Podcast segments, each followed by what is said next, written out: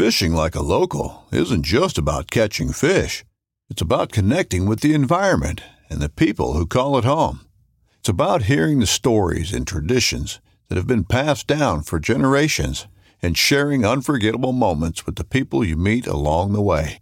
Fishing like a local is having an experience that stays with you forever. And with Fishing Booker, you can experience it too, no matter where you are. Discover your next adventure on Fishing Booker.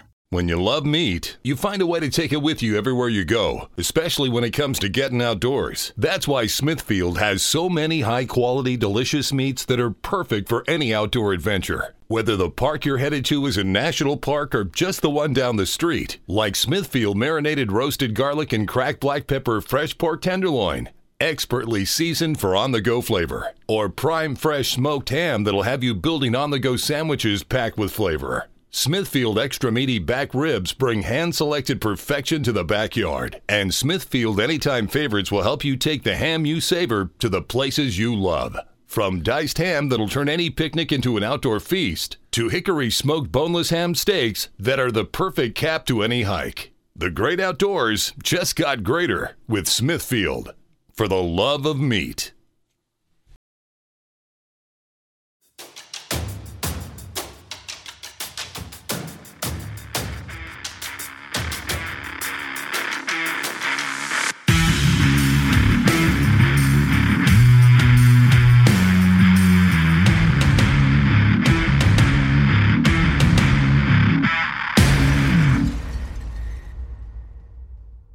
What's going on, everybody? This is the Nomad Strength Show. I am Ross Hillier, your host, and we are doing another Ask Me Anything today. Uh, we got a lot of questions on the last one, and then I've posted again on Instagram asking for questions on an Ask Me Anything type of post, and we got a ton of questions. So uh, I've distilled them down into a handful that we're going to do for these ones because we like to keep these Thursday episodes a little shorter. Uh, maybe I'll do one one of these days where we just do we get wild and we answer like all 20 plus questions I get when I do these things, and we'll turn it into an hour and a half long episode. But for today's purposes, we're just going to keep it relatively short, like we normally do. Got a handful of good questions, and one that's ones that came up actually several times, which is why I picked these ones specifically today. So we kind of cover quite the range of topics with with these questions, which is why I thought it was kind of cool that they came up a little more frequently this time around, and which is why I wanted to answer these ones. So before we get into all of the actual questions and the Ask Me Anything stuff, go to wherever you're listening on your podcast and rate, review, subscribe, do all the normal things that I ask every time you do this. Uh, because it really does help the show be seen, be heard by more people, and it shows up and it always makes our page look better when there's a bunch of five star reviews and nice little things that people write. It's always fun to read those things. There's some good ones up there right now. So if you wouldn't mind just taking a couple of minutes, it doesn't really take that long to do that kind of stuff. So please go in there and do that. And like I said, it really helps the show get seen. Uh, and that's it for updates for this week. There's a lot of other things that are coming out that I'm going to be starting to talk about let's see, this is the first week of April. So next week, there's some things that I'm going to start unveiling to all of you. So we'll get into all that stuff next week. But as far as updates in the nomad world, that's all for this week. So let's get into the Ask Me Anything, shall we? So the first question that I got had to do with jujitsu, which is why I want to answer it first because I am, as you may know, if you've followed me for any any matter of time the last couple of well it's actually been just about six weeks now that i've been really involved in jiu-jitsu i joined a local uh, school here in in the area and I've been going around four times a week in the mornings, the 5 a.m. class. And the question, I want to pull it up just so I can, because the way that he asked it was actually a really cool, it was really good phrasing. And I liked how he asked it. So I'm going to pull it up right here. He says, "What have you learned about yourself since starting your jujitsu journey?" And I liked, I liked that question. Uh, what have I learned about myself? And for me, there wasn't so much that I've learned about myself, much more so than being in a competitive, a competitive environment again and being in an environment where I'm learning something brand new and I suck at something again. Uh, that's something I haven't experienced for several years now. Uh, back the last time I can really point to that. There was a little bit of that when I started Olympic weightlifting and I went through a pretty heavy Olympic weightlifting phase, but I had a lot of technical background in a lot of those things. So really it was just fine tuning stuff. But I can say the the biggest thing I can relate that to since starting jujitsu was back in, in college track days when they moved me over to decathlon and I had to learn several events that I had never even once attempted before. And there's a very steep learning curve with a lot of those events, especially things like pole vault, right? And a couple of the throws like javelin that are extremely technical.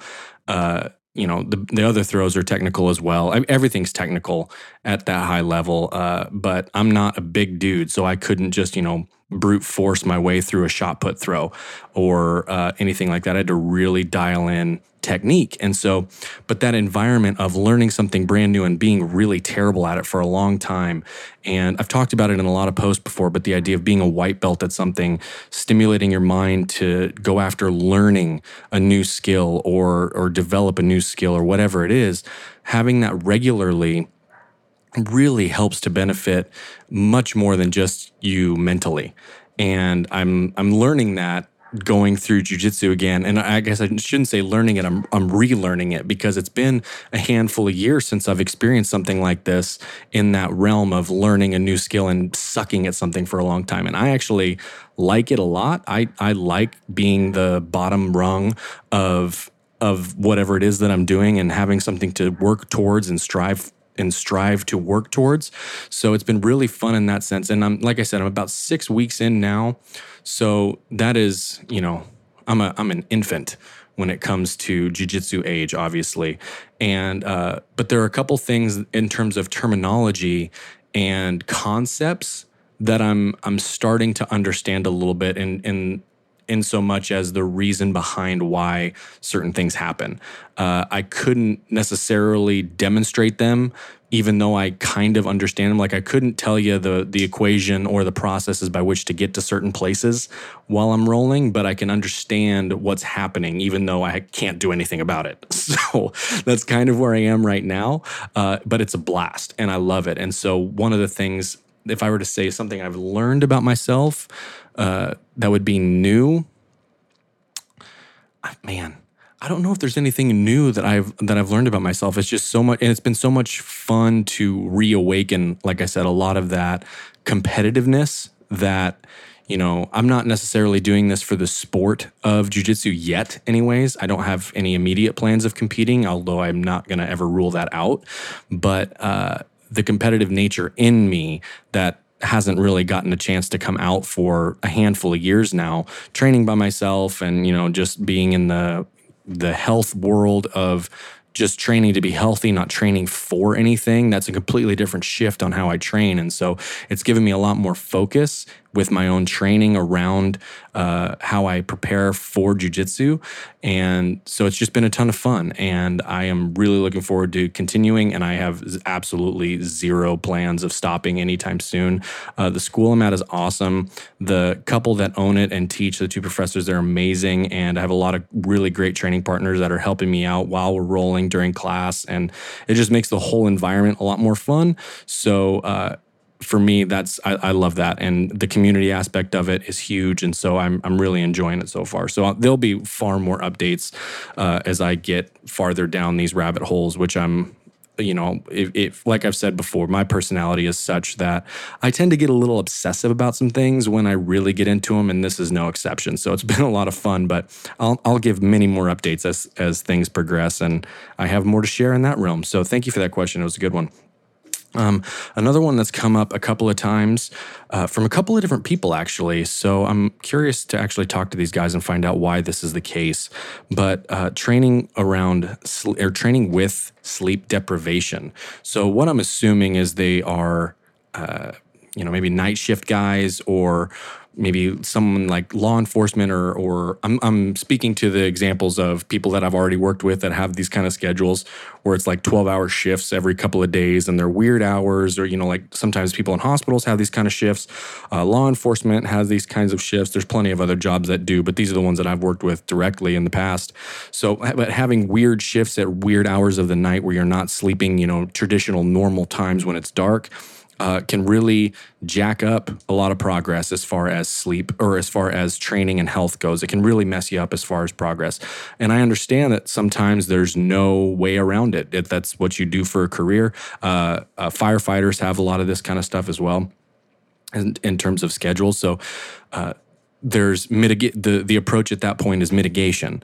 And how do we take the how, how, do we can how do we train the minimum effective dose that's still going to give us the results we need but not require uh, really the level of intensity that we would be able to perform if we had, you know, well restful seven to nine hours a night, you know, like what is recommended. And what I like to do when I work with these people about this, because I've actually worked with a couple of guys that have crazy hours in in law enforcement. Uh, when we talk about the sleep part of it, I'm much more concerned with the the quality of our sleep than the quantity of our sleep because I know that sometimes the quantity is something that we cannot control, especially if you're someone who's on call. Like you sleep when you can, basically, and uh, so in that sense, we can do some things to enhance the quality of our sleep. So even though we may not be getting as much as we want, the the sleep that we're getting, it's actually still going to be beneficial for us. So, so as far as some sleep hygiene things,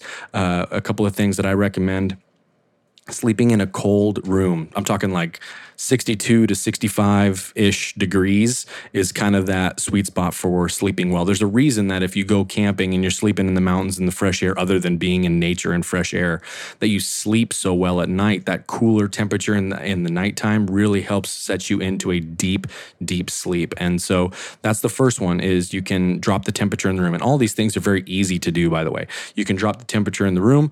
You can uh, cut screen usage on phones, TVs, laptops, whatever at least at least an hour before you go to bed. Uh, the blue light that emits from those things can wreak havoc on our circadian rhythm, which is our biological clock. Which, if you're working night shifts, that's already going to be out of whack uh, because our bodies are designed to sleep when it's dark. Uh, that just physiologically, that's how we're built. And so, if you're already doing something that's counterproductive to that, you want to minimize that as much as possible. So, uh, in that sense, make sure that you are cutting screen times at least an hour give your eyes a rest uh, read a book on a page like actual page not even a kindle paperwhite even though they say that that's the same thing. Uh, get an actual book read that or you know just stretch roll out uh, focus and just or spend time with family. You don't need to actually be on a device uh, and do that for an hour before you go to sleep. Um, Another one, if depending on where you are and you're able to do it, blackout shades are great. Make the room as dark as possible. We don't want any lights coming in that are going to interrupt our our sleep patterns as well. And if you can't, and you're in an area where maybe like you're in a firehouse or whatever, and you're sleeping in the firehouse, you can't really control that. Something like a sleep mask is actually really great because it's going to shut all that out from entering your eyes. So uh, that's an option for you as well. And then uh, that I mean, those are really like kind of the top three that are the easiest and the most most accessible for most people, no matter where you are. So I would start with those three things and really pay attention to the quality of your sleep. And then not only that, but when you're awake, pay attention to how you're feeling. And just because it says something on your training program for the day, if you slept like garbage last night, it's actually going to be more beneficial for you to not crush yourself in the gym the next day, uh, you know, regardless of the grind mentality that is so often pushed. Uh, it's going to be much more beneficial for you to actually maybe even take a nap during that time and catch up and get some more sleep in your system rather than uh, go try and kill yourself in a workout and make things worse. So that would be my way that I go about it for the sleep deprivation side of things. Uh, but again, it really is just dependent on your situation, what you do for work, how how much you're actually getting, and and there's a whole lot of factors. But if I were to kind of blanket statement a couple of those things, those would be my top three. So good question. Uh, mm, let's see here. Ooh, this is a good one. Uh, favorite sandbag workouts. This is a good one because I've been really into sandbag training a lot more in the last month with jujitsu because uh, there's a lot of carryover, in my opinion, especially the types of bags that I use that don't have handles. I know I've talked about them before on a couple of different episodes, but I use the StrongFit bags. They don't have handles, so you're required to use a lot more of open palm grip.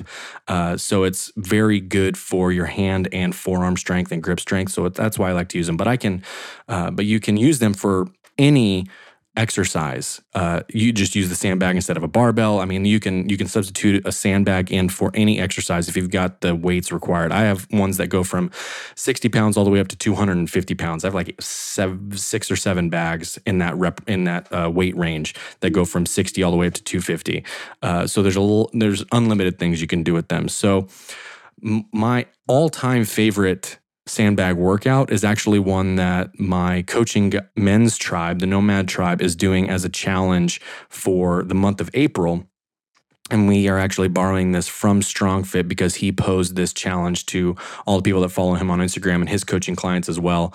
But it is to carry a sandbag bear hug style on your chest for 400 meters every single day the month of April. And the only parameters uh, for this challenge is if you if your feet stop at all. So not even you you you can't drop it because that your feet would obviously stop if you drop it. But even if your feet stop just to readjust, you can readjust your hands as long as you're walking. But if your feet stop moving, you have to drop the bag to the ground and do two sandbag cleans up to your chest again, and then you can continue walking. So, uh, for those of you never done a long distance bear hug carry with a decent amount of weight, uh, it will test you more mentally than just about anything uh, that I've done in a long time. And I started doing these probably four or five years ago, and I make it a regular habit to do a few of them a month. Uh, so I'm I'm pretty used to them at this point. And when I when we started this challenge the first day, it'd probably been about a month since I've done them, and I only had to make one stop at around the 250 meter mark. And honestly, it was just because it slipped out of my hands. There was nothing I could do at that point, uh, which sucked because I was going to try and make it the full 400, and I did it with about an 85 pound bag, so nothing you know super heavy. Um, but the the point is, it's going to absolutely challenge your core, your breathing, your lower spine, your lower erector area. Uh, a lot of people think that when they begin to feel something, even if it's just muscle tension or muscle contraction in their lower back that automatically means injury. And it's because a lot of people are scared of hurting their low back, right? Well, when you do these sandbag carries this way, it actually is strengthening that area because it's loading the spine the way that your spine is designed to hold weight, right? Like our spine and the muscles, our, our erectors specifically, are not made to flex and extend the spine meaning to bend forward and backwards. You know, to use the the athletic terms, flex and extend the spine. The erectors are made to stabilize the spine. And when you do something like a sandbag carry where you're in this strong pillar like position, your whole core is just switched on the whole time, your lower back will light up like few things that you have done in the past, but it is not because it is a bad thing that's happening or you're not injuring that area. It's just, it's the same. You're working those muscles the same as you would if you were training another part of your body. Those are just muscle contractions and it's making that area stronger. So when you go to do these in the future, the more you do them, it's just like anything, the better you're going to get at them. And you're, and you're, if you're low back can handle 400 meter walking or walking lunges. That's a whole different one we'll talk about someday. 400 meter sandbag carry without dropping it or dropping it once, maybe.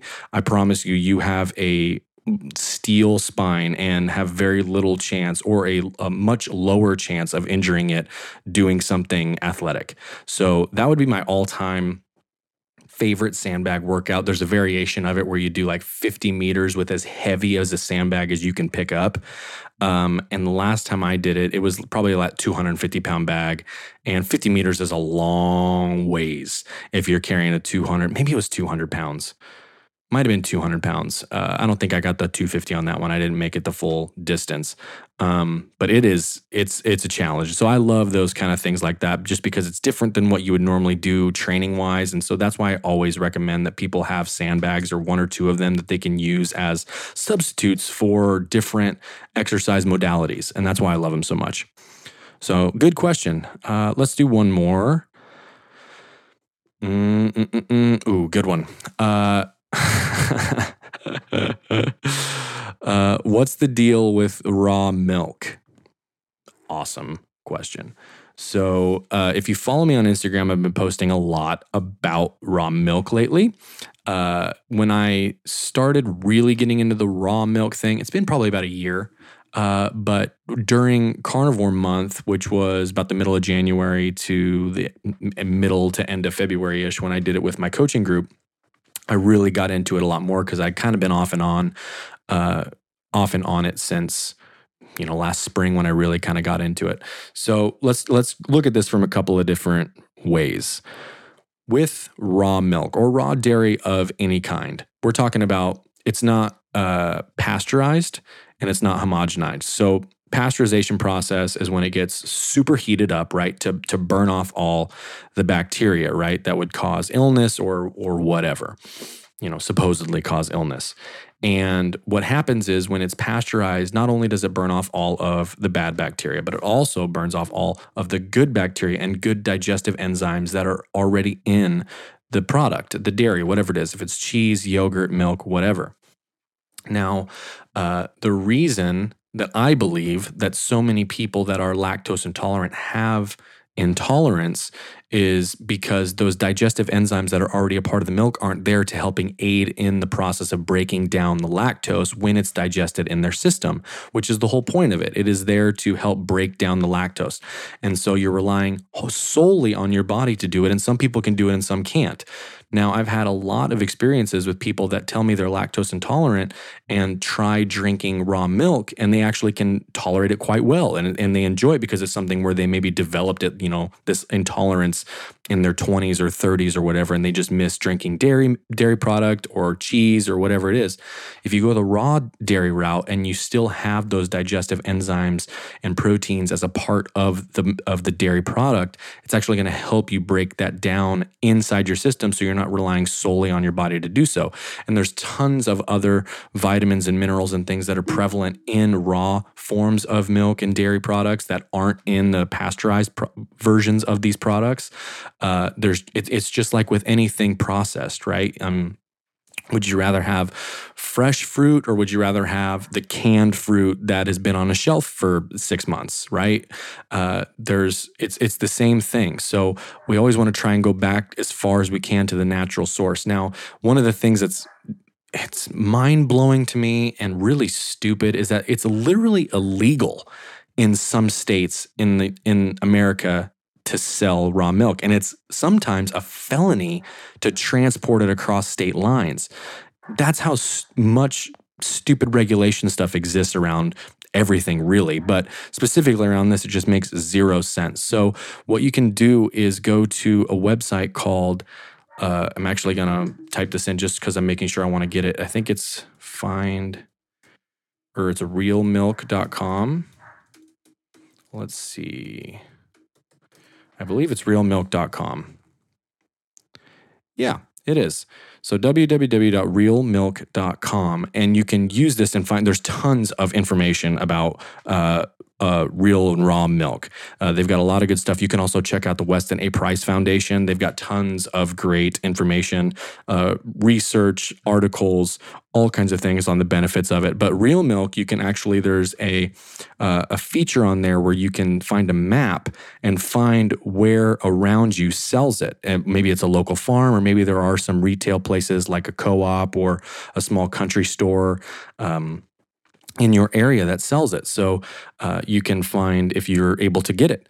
And I know that there's a couple of my friends that uh, they can't, there's none in their areas, but there is raw dairy that is labeled as raw dairy as for pets right? It's the same thing, but they just list it as it's for pets because they can't recommend because of state regulations that humans drink it. So they just buy it at like, I don't know if he gets it at the pet store or whatever, but he literally gets it and it says supplement for dogs and cats. It's hilarious.